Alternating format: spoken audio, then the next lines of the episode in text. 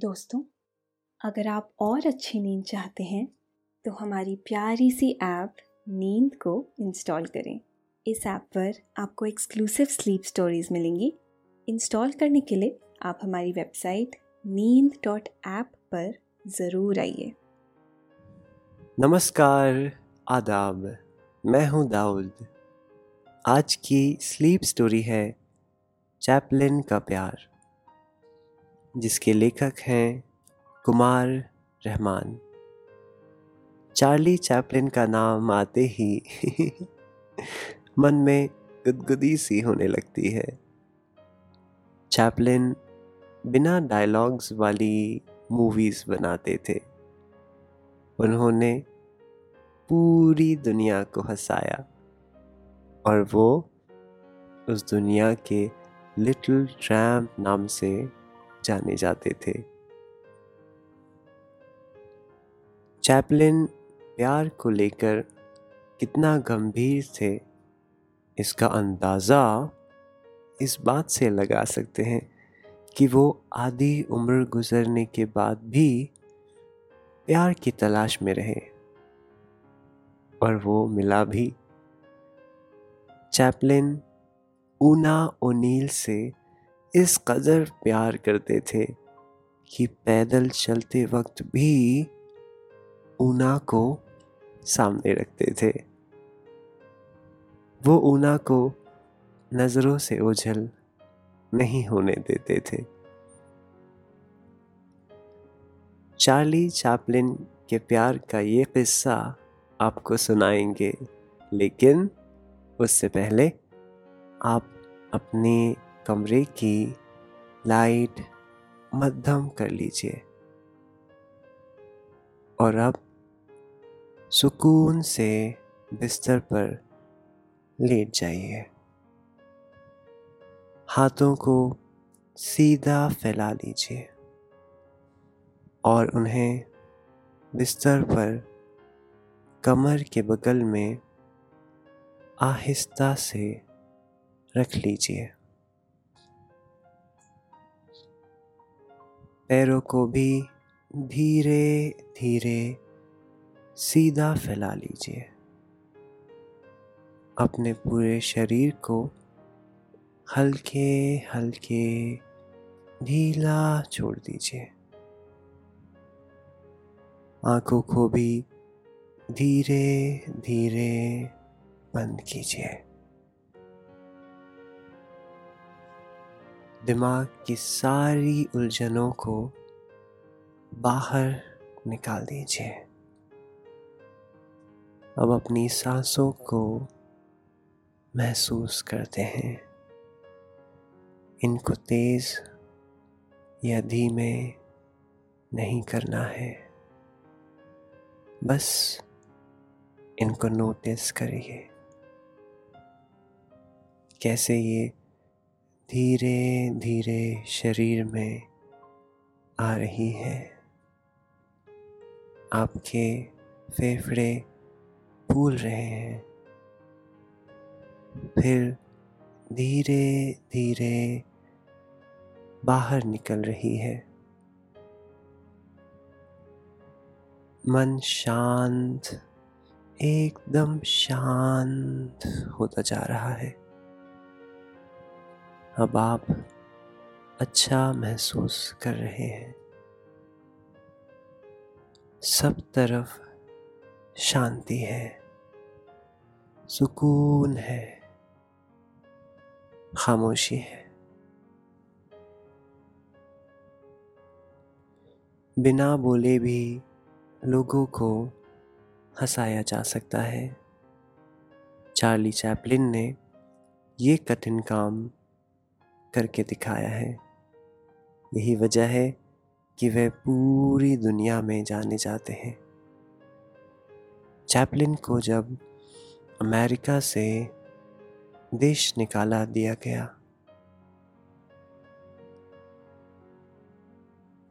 तो बैन हटने के 20 साल बाद वो वापस लौटे थे।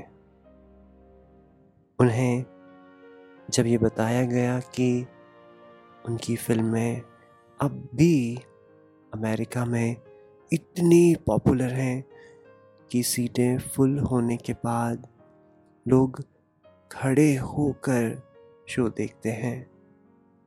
ये सुनकर चार्ली चैपलिन को काफ़ी ताजुब हुआ था। चार्ली चैपलिन इंग्लैंड में पैदा हुए थे। उनकी माँ एक थिएटर कंपनी में अभिनेत्री थी और गीत भी गाती थी। पिता भी गायक और अदाकार थे। चार्ली चैपलिन को संगीत और एक्टिंग घुट्टी में मिली थी। चैपलिन जब छोटे थे तो उनके पिता की मृत्यु हो गई थी। और चैपलिन की माँ की दिमागी हालत ख़राब हो गई थी। नतीजे में चैपलिन का बचपन बहुत गरीबी में बीता। यही नहीं, पिता के ना होने से वो पिता के प्यार से वंचित हो गए। पिता के यूँ चले जाने से उनकी माँ की दिमागी हालत ख़राब हो गई। माँ के बीमार होने की वजह से उन्हें माँ का प्यार भी नहीं मिला।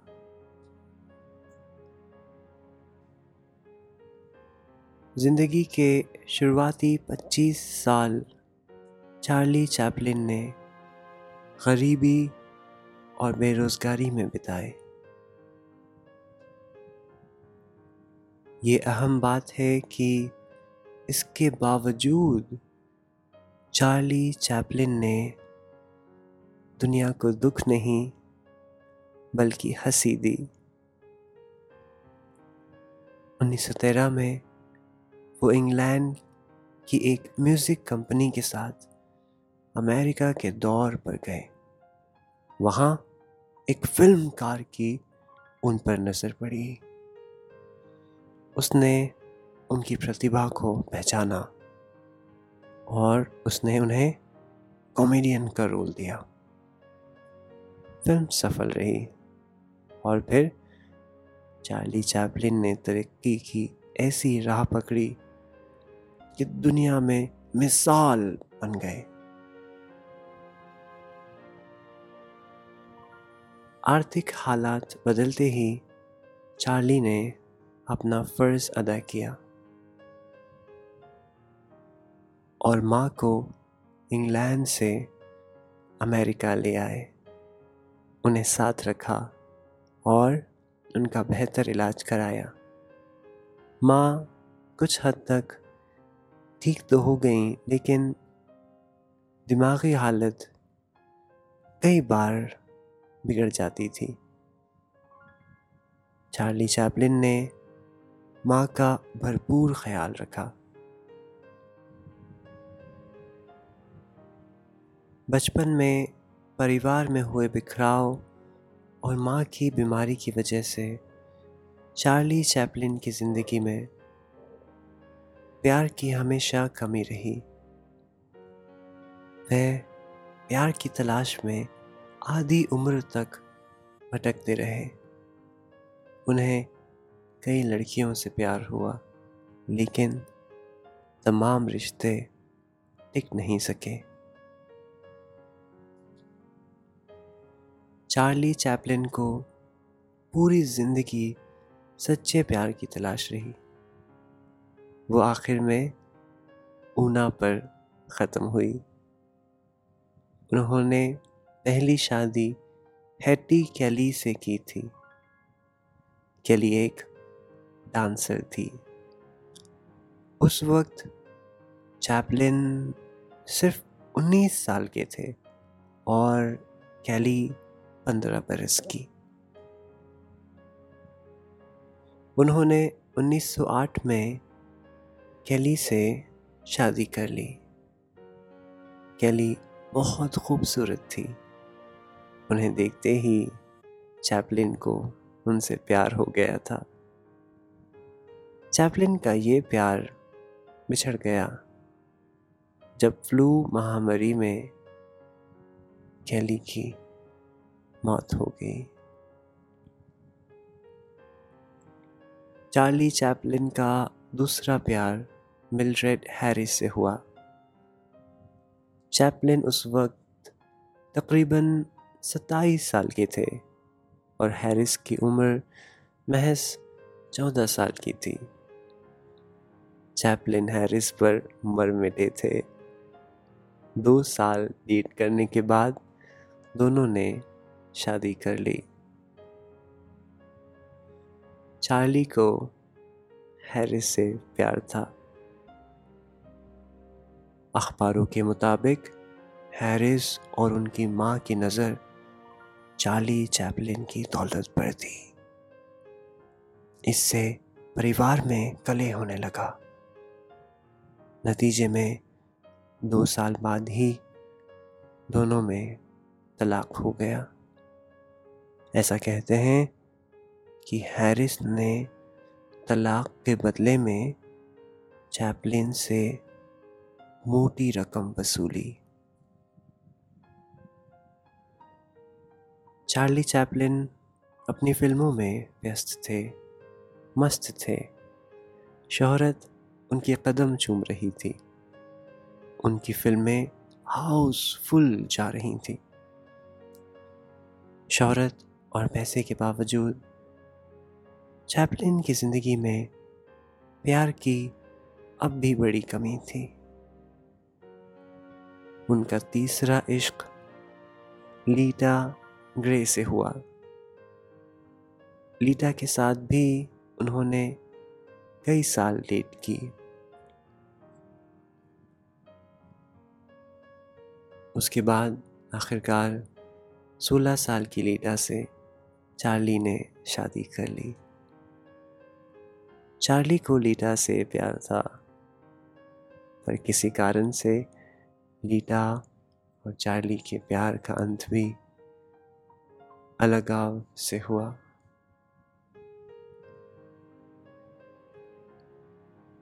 चार्ली चैपलिन को मालूम था कि ज़िंदगी नहीं रुकती है। उन्होंने काम को महत्व दिया और उसमें व्यस्त रहे। अगले नौ साल उन्होंने बेहतरीन फ़िल्में बनाई। लेकिन प्यार का खालीपन अकड़ता रहा। इस बीच उनकी मुलाकात पोलेट गोडार्ड से हुई। वो बहुत खूबसूरत थी। चार्ली उन पर मोहित हो गए थे। 1936 में दोनों ने शादी कर ली। लेकिन महज छः साल ही दोनों साथ रह सके और आखिर में इस प्यार का अंत भी तलाक के साथ हुआ।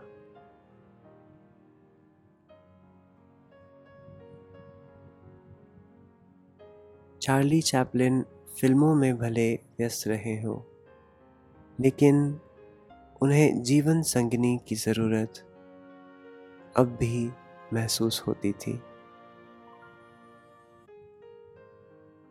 उस वक्त वो चौवन साल के थे। अब उनकी मुलाकात ऊना और नील से हुई।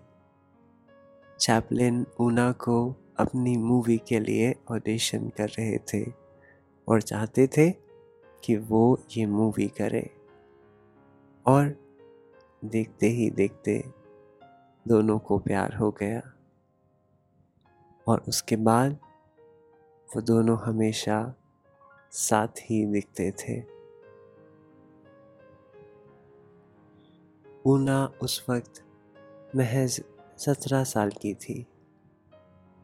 ऊना अमेरिका के एक मशहूर और नोबल प्राइज विनर नाटककार की बेटी थी। उम्र में बहुत ज़्यादा फ़र्क होने की वजह से ऊना के पिता नहीं चाहते थे कि वो चैपलिन से शादी करें। चैपलिन उना के फादर से बस छः महीने छोटे थे। उना ने किसी की एक ना सुनी। वो कहती थी कि अब चैपलिन ही मेरी दुनिया है। मुलाकात के एक साल बाद ही 1943 में दोनों ने शादी कर ली। आश्चर्य की बात यह है कि जिस मूवी के लिए चैपलिन ऊना को कास्ट करना चाहते थे, वो तो कभी आए ही नहीं।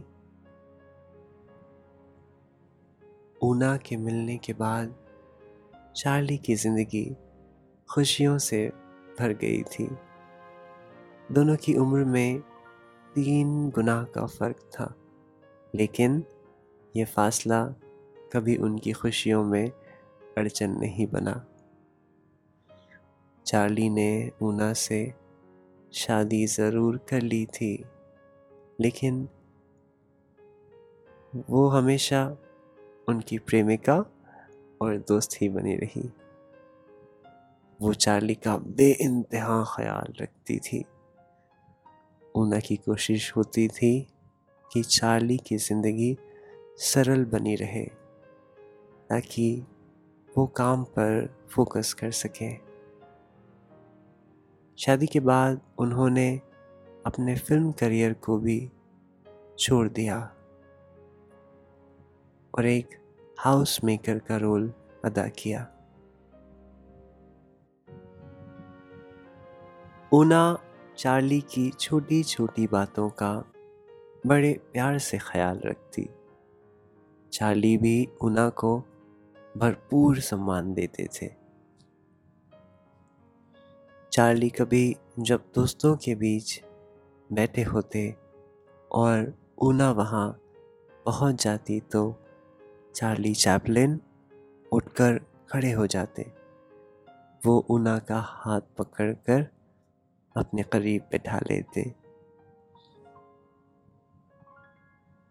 चार्ली चैपलिन जब पैदल चल रहे होते तो भी उना को अपनी नज़रों से ओझल नहीं होने देते थे।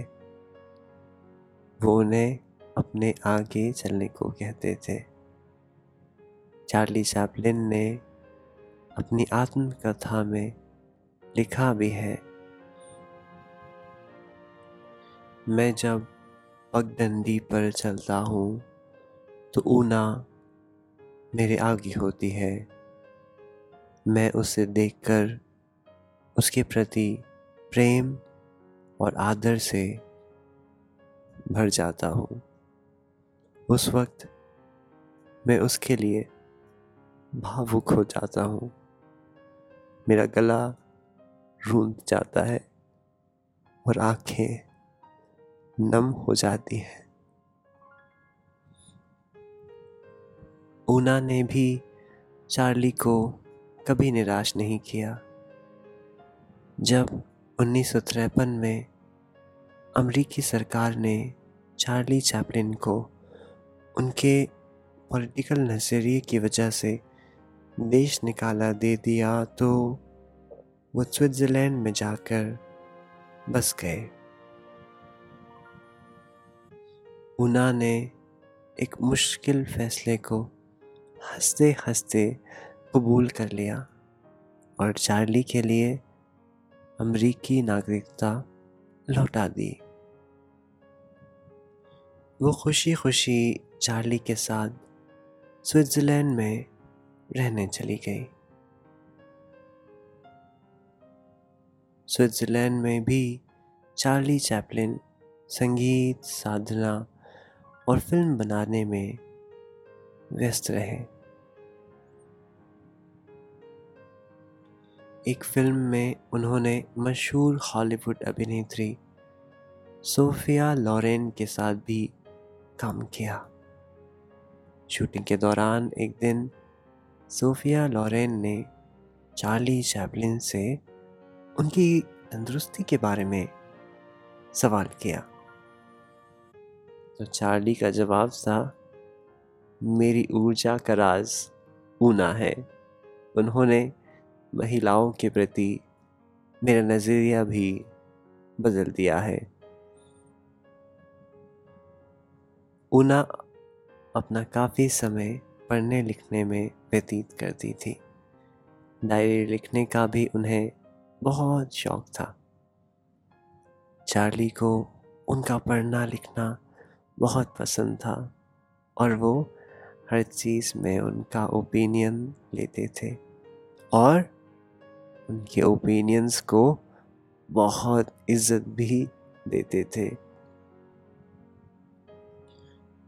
बीस साल बाद अमरीकी सरकार ने उन पर से पाबंदी हटाई। जब ऊना अमेरिका पहुँची तो उनसे पूछा गया स्वदेश लौटकर कैसा लग रहा है? ऊना का जवाब था, जिस देश में मेरा पति रहता है, वही मेरा स्वदेश है। मैं अब अमेरिका की नागरिक नहीं हूँ, बल्कि चार्ली चैपलिन की पत्नी और उनके बच्चों की माँ हूँ। और चैपलिन ही मेरी दुनिया है। चार्ली चैपलिन का ऊना से इस कदर लगाव था, वो इस बात से समझा जा सकता है। उन्होंने बीस साल बाद अमेरिका वापसी पर कहा था, मुझे किसी तरह की शिकायत नहीं है। ऊना ने मेरी ज़िंदगी खुशियों से भर दी है। अमेरिका ने ऊना के तौर पर मुझे सबसे खूबसूरत तोहफा दिया है। अमेरिका में चार्ली चैपलिन की 20 साल बाद वापसी पर खूब खुशियाँ मनाई गईं। उन्हें ऑस्कर अवार्ड से नवाजा गया। चार्ली चैपलिन की फ़िल्मों के सैकड़ों शोज़ हुए। कई जगहों पर चार्ली और ऊना भी पहुँचे। दरअसल, चार्ली ऊना के बिना किसी भी समारोह में शामिल नहीं होते थे। ऊना ओनील, चार्ली चैपलिन को आधी उम्र गुजरने के बाद भले ही मिली हो, लेकिन ऐसा लगता है कि चार्ली की तलाश ऊना पर जाकर पूरी हो गई थी। ऊना से पहले चार्ली चैपलिन लगातार सच्चे प्यार के लिए भटकते रहे और उनके रिश्ते बहुत सारी महिलाओं के साथ रहे। पर ऊना के मिलने के बाद ज़िंदगी में थराव आने लगा। जैसे उन्हें वो सब मिल गया हो, जो वो वर्षों से ढूंढ रहे थे। अब उनको और कोई नहीं चाहिए था। उनका पूरा ध्यान ऊना के साथ अपने परिवार को बसाने में लगा रहा। ऊना और उनके आठ बच्चे हुए। चैपलिन ने अपनी ऑटोबायोग्राफी में लिखा है कि ऊना से मिलना उनकी लाइफ का सबसे ज़्यादा खुशी वाला पल था। 1977 में क्रिसमस के दिन 28 साल की उम्र में चार्ली की मृत्यु हो गई और उसके बाद ऊना ने अपनी ज़िंदगी के आखिरी चौदह साल उनकी याद में बिताए। ऊना की मौत के बाद उनको चार्ली के पास वाली कब्र में दफनाया गया, ताकि वो हमेशा के लिए साथ रह सकें। ऊना ने इतने सालों जो डायरीज़ में जो चार्ली और उनकी ज़िंदगी की यादें लिखी थीं अपनी आखिरी ख्वाहिश में उन्होंने कहा कि उन सबको भी ख़त्म कर दिया जाए, ताकि वो कभी दुनिया को ना मिले और प्राइवेट रहे। तो दोस्तों, ये थी चार्ली चैपलिन के प्यार की खूबसूरत कहानी। अब आप अपनी आँखें बंद रखिए और सपनों की प्यारी सी दुनिया में खो जाइए।